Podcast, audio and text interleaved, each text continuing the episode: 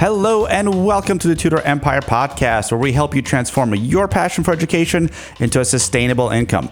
I'm your host, Alexander Friedman, the owner of Brooklyn Math Tutors, a math and science focused tutoring agency in New York City.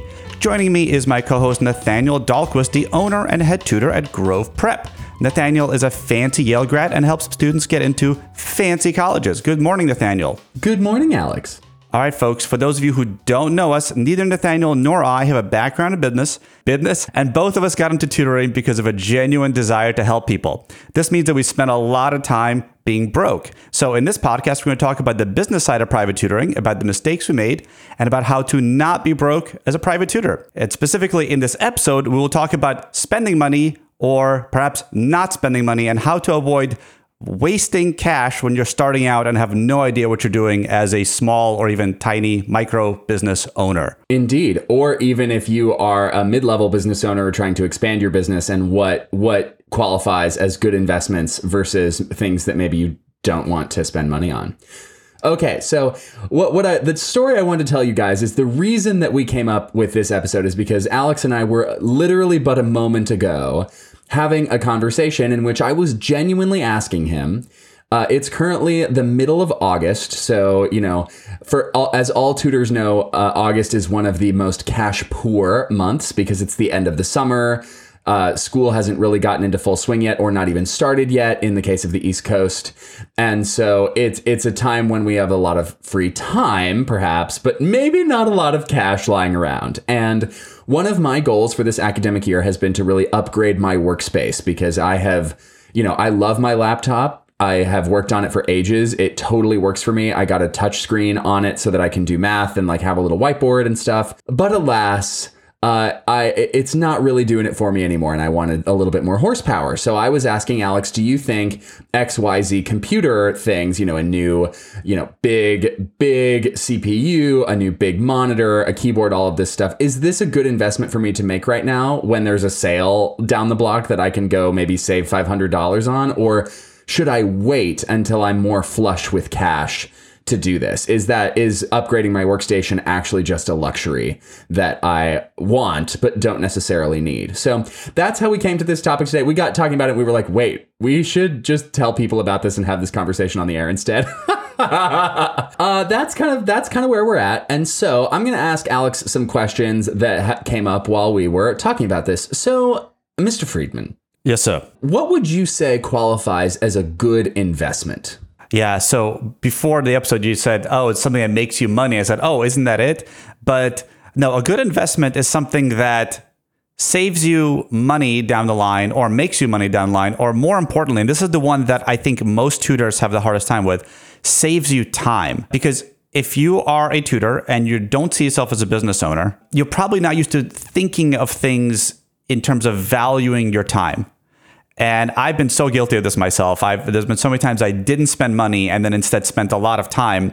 And as you get older, you're going to see, oh, I don't have an infinite amount of time and I actually have to value the time that I have. So if an investment, if spending some money now saves you time later, it's making you money later because you're going to be able to spend that time on something hopefully more valuable. Wow, yes. I I think when I was starting out, especially when I was starting out and now I'm still working through this mindset, to me it was only a good investment if I could see really concrete ways that it was going to like help me or make me money, specifically make me money. Now I also see things that either increase my ethos or increase my professionalism or allow me to provide a better service as a good investment. And then that is reflected in the prices of the prices of the service that I am rendering. So you know you provide a better service you can charge more. And so that's that's kind of a different game. Uh, what would you say qualifies as a bad investment? A bad investment is something that that you get for the wrong reasons. So I'll I'll uh, this may be a question we'll talk about later but uh, I was thinking of like, what are the bad investments I made, or and specifically, what are the bad investments I almost made? And I almost decided to get a lease on an office before Corona hit. Oof. Yeah. Oof. and I was I, the reason I was thinking about it is like, well, you know, if I want to be taken seriously, if I want my, my company to be taken seriously, we should have some kind of physical location. And bam, the world changed. Now nobody, people care even less if you have a physical location. They only really care if you're delivering the service. So if you're investing money and you don't really know how this is going to help you, or it's like, well, maybe people will think of me this way. You know, that's the same line thinking. It's like, oh, I have to have an expensive car if I'm a real estate agent. Kind to like look a certain way. I have to present myself a certain way. I'm trying to like manage people's expectations, or sorry, manage people's perceptions of me. So I think anything like that is a bad investment. I mean, you might say like, well, if I'm buying a suit to look good, that's one that's not bad. But if I'm buying a suit to look good because I'm insecure, maybe that's not the, that's not the right reason to uh, to spend money. The other type of bad investment I would say is when you don't really know what the hell you're getting into. Um, I mentioned before advertising, uh, marketing. And if you don't know much about marketing and some company calls you up and they're like, hey, we're going to do this for you, just give it's like $2,000 a month, it's $1,000 a month. And you have to understand that like you won't necessarily see the results. Uh, and, and so it may or may not be a good investment. And you're going to have a hard time finding out until you try it. As someone who, for the record, I don't qualify this as a total loss because I learned a lot. But I did that exact thing. I hired a marketing agency. They made me some Facebook ads. This was long ago and for a different company that I ran. And they uh, they ran the Facebook ads and they built the funnels and they gave me the data and I was like, okay, great. And their services lasted like three months and I worked with them really closely for three months. And then at the end, I couldn't, my business wasn't making enough money to continue to pay them basically it was like not going to work so it was i don't qu- think that i wasted that time because i really learned a valuable lesson but you know i definitely could have spent that couple grand somewhere else well you won't do that again that's for sure i most surely will not i will not do it again um is it true that you have to spend money to make money? People throw that around a lot. Is that true? Uh, ultimately, kind of yes. You have, you have to put in some kind of resources in order to make money. And one of the resources that people seem to have an easy time putting in, who people who are not don't have the business mindset, is they're willing to hustle. They're willing to put in their own time and energy. But there's a lot of things that you just can't buy with your time and energy. And so you need to put in money to create systems. So, for example, we have our tutoring portals and it cost us some fixed amount. And if I look back, I probably spent like thousands of dollars over a couple of years.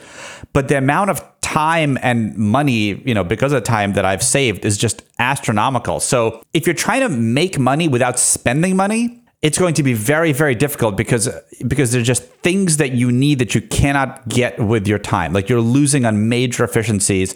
And i think that's only if you're talking about like a service right? Like if you're trying to sell a product well guess what? You have to spend some money to make some money. You can't just like make the product out of nothing. Yeah, what would you say about the difference between like large ticket items versus maybe smaller uh, monthly payments or things? So like a $2,000 computer, that's a one time purchase that will last for years versus like paying for a Zoom subscription that's every month or once a year, paying for automatic invoicing software or scheduling software, uh, any of that stuff. What do you think is the difference between those things?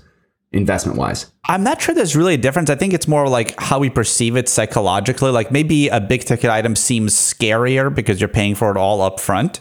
Um, and that, that's why companies like Zoom and et cetera, they, they would prefer to charge you monthly because they're kind of hiding the total cost from you by doing that. But ultimately, uh, when you're in business and you buy an asset, you tend to think of it as how much is this actually costing me monthly? Like even if it costs you two thousand dollars up front, okay, but if you have if you're going to use it for like four years, like that that's not a lot of money. We can do the math, but I'm, but it's not going to be much more than your Zoom subscription. It's going to be the same thing, and it's going to make a massive difference in the efficiency of your work and the amount of stress that you have while trying to do some of it. Nice. What were the most important investments to you when you were starting out? Oh man. Like if you look back, you're like, oh wow, I'm so glad that I bought XYZ. Uh website like buying a domain name. I, I, I, this seems so absurd looking back and like I cannot believe I used to think this way. But like spending money on domain name, I'm like, do I really want to spend this twenty dollars? Like that's how I used to think. So for anyone listening who like thinks that I'm I'm like, oh, you're you're a business person, I'm not. Like, no, no, no. Like we all start out with this mindset, but at least most of us, if we don't happen to be around like entrepreneur parents, which which I certainly wasn't, I'm like, should I really spend this twenty dollars? I used to spend like days, weeks, months, like agonizing over what turned out to be very, very small purchases. So building a website, like, okay, so $20 for the domain, you know, like $20 a month. Uh, it was even cheaper than like for some kind of hosting service. I invested a bunch of my time into building a, a good website because I didn't really know who to pay at that time. But uh, that that's also an investment. Actually, Nathaniel, we, we also invested a bunch of money into building your website. What, what do you think about that? That's true. So I I have a soft spot in my heart for uh, investments or projects that I put a lot of work into one time and then they continue to live on. so a website, for example, was an easy sell for me because I was like, oh, I'm gonna spend how long did we spend? Two or three months, maybe. Yep something like that, working quite hard. And I mean, like, I put some hours in. I wrote a lot of content. We had our web designer was a, a total gem. She was the best. And at the end, we finish the website. And of course, there are updates to be made. Of course, if I hire a new tutor, I have to put them on there. Or if, you know, we add a service or there's something else I want to say or post another blog thing, of course, there are other things to add. But that website just gets to live on the internet. And that means that people can find me while I'm asleep. Yeah, and uh, something interesting. You know, when we made Nathaniel's website, we spent some money. I wouldn't even say a lot of money, but we spent some money to hire a web designer.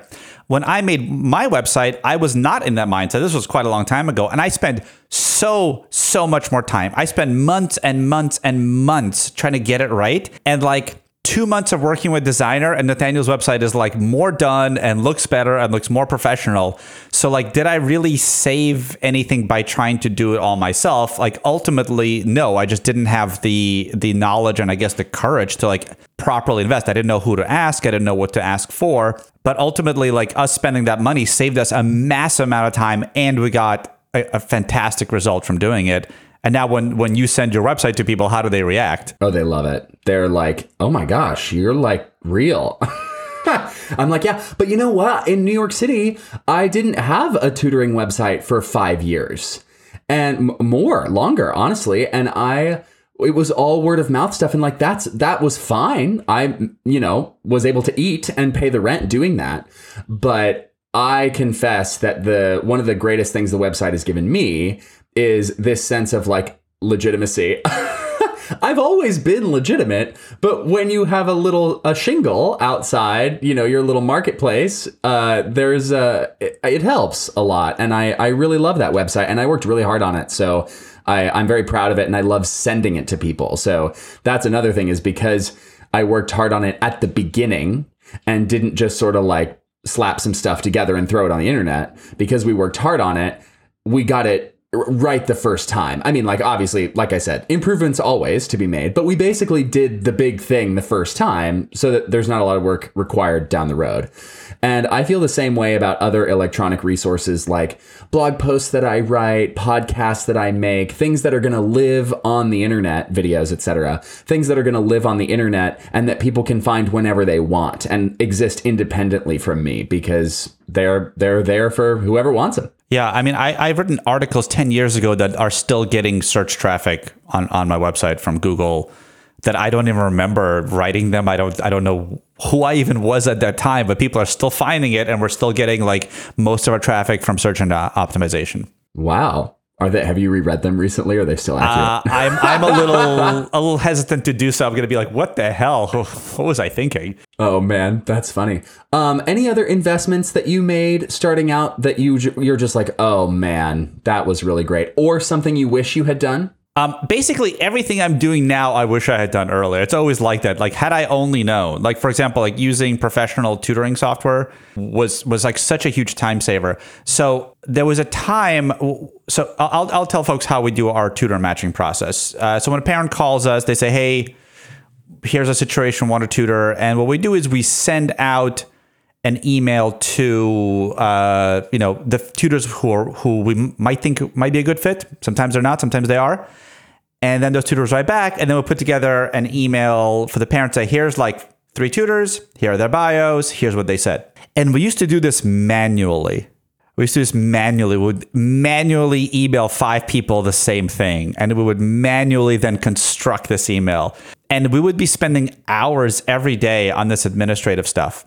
And then eventually, uh, we started using TutorCruncher. And then I wrote some custom software for it. Now, if you're not a programmer, you wouldn't be able to do it, but you would be able to pay someone to do it. It wasn't actually that hard once I knew what I wanted. And I went from spending hours in this process to spending like minutes, like literally, like like putting together my inbox clogged with these like hey Jenny, here's a student. Are you interested? Hey Johnny, here's a student. Are you interested? And like, yes, no, like just having this entire nightmare to this fully automated system. It, I, I like literally three hours every day that are just not like just gone. Three hours, three hours every day.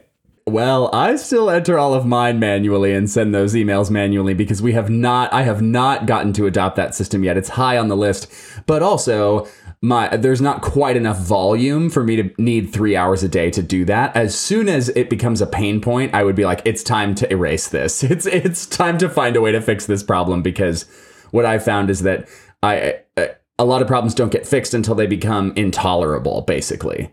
And so finding way knowing that something is going to become awful or intolerable and heading it off early like just like like nipping it in the bud and creating a system around it before it becomes an issue that sounds like a great time investment to me. So here's something interesting. I, have noticed that um, a lot of tutors have a very high tolerance to frustration and I think this is not a positive trait at all. Um, there's this there's this business guy, Alex Hormozi, and he said something like the most intolerant person should be like at the top of the company. Because if you're tolerant, and of course we're not talking about you know negative kind of intolerance. We're talking about being intolerant towards frustration and problems and issues.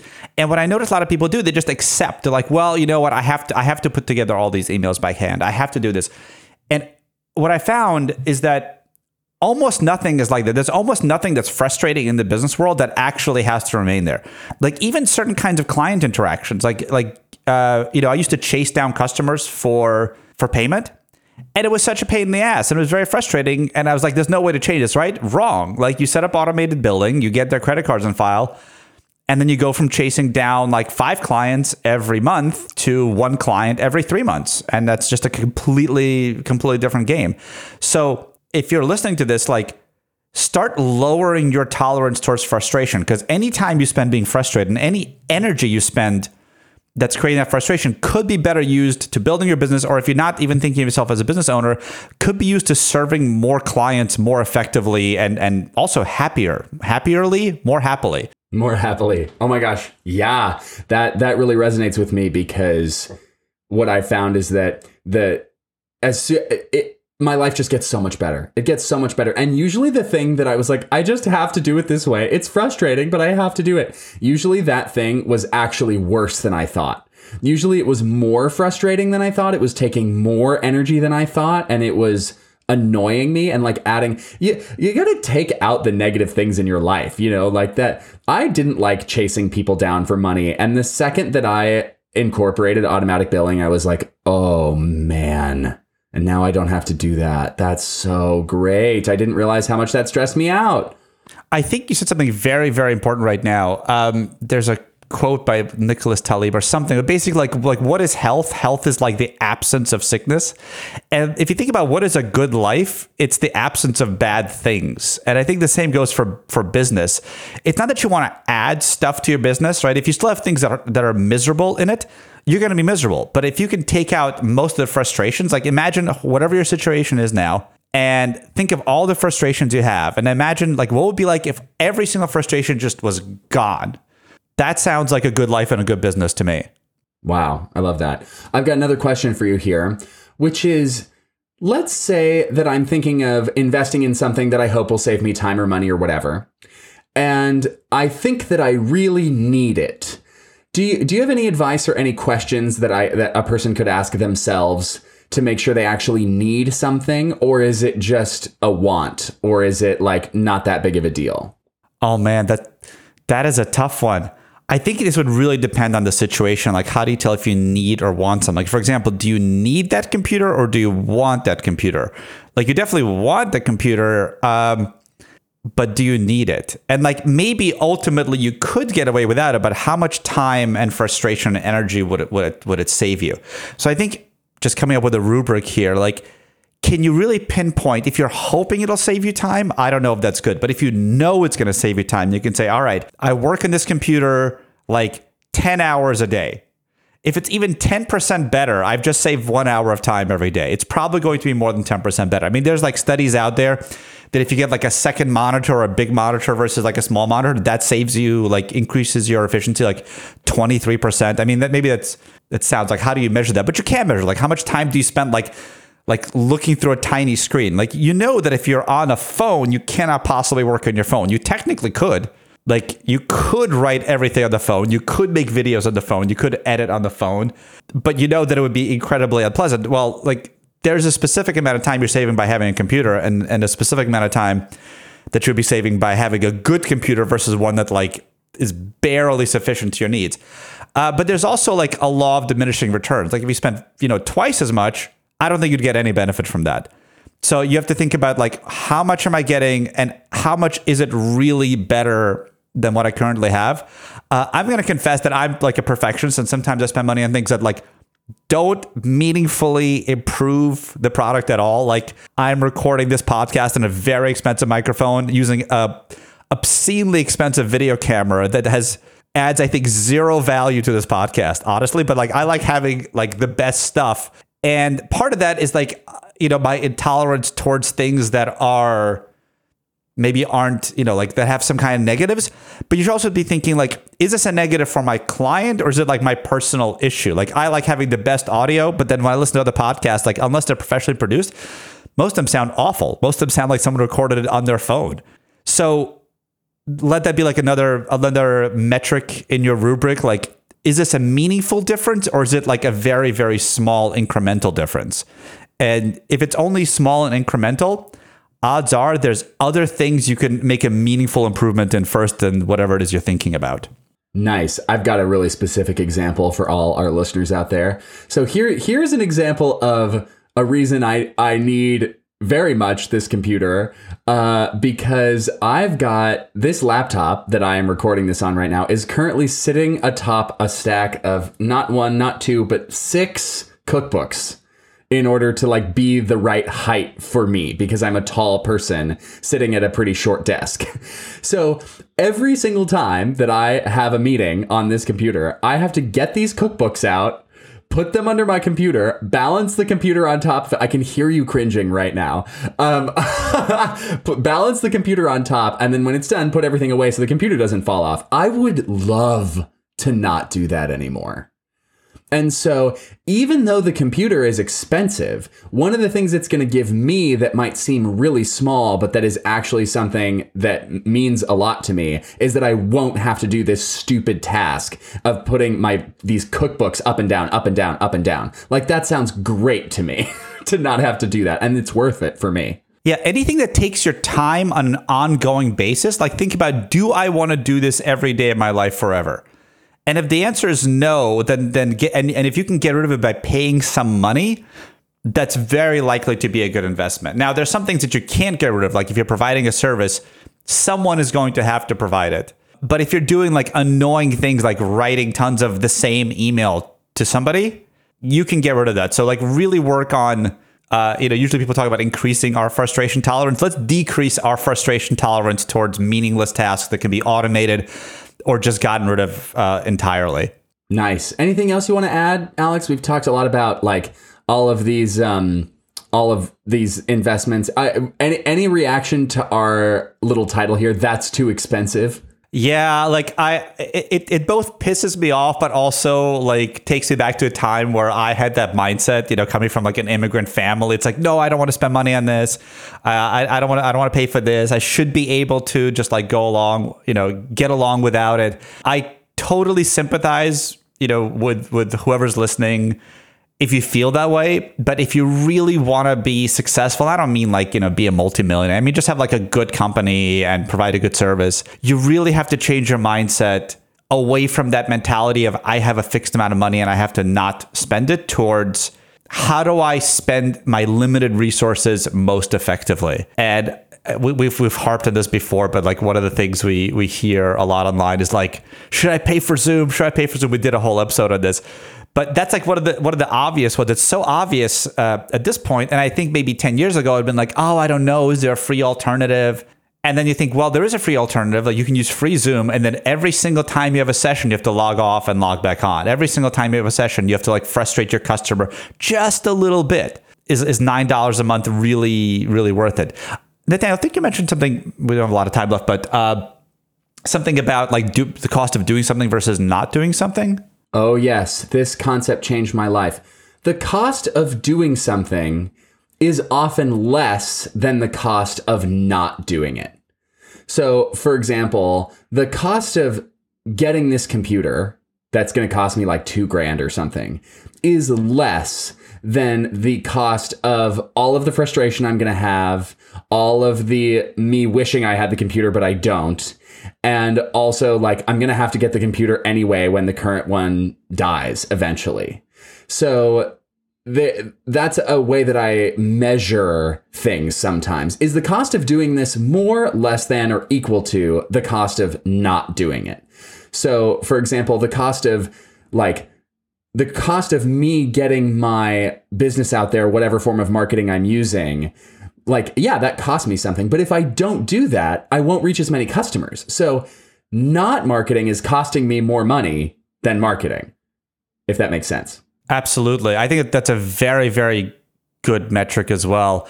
Ultimately, if you're wondering if something is too expensive or not, and you just feel like spending money is a negative thing, y- you really have to work on your mindset uh, as a tutor to, to realize that the amount of money you make in the future is not fixed.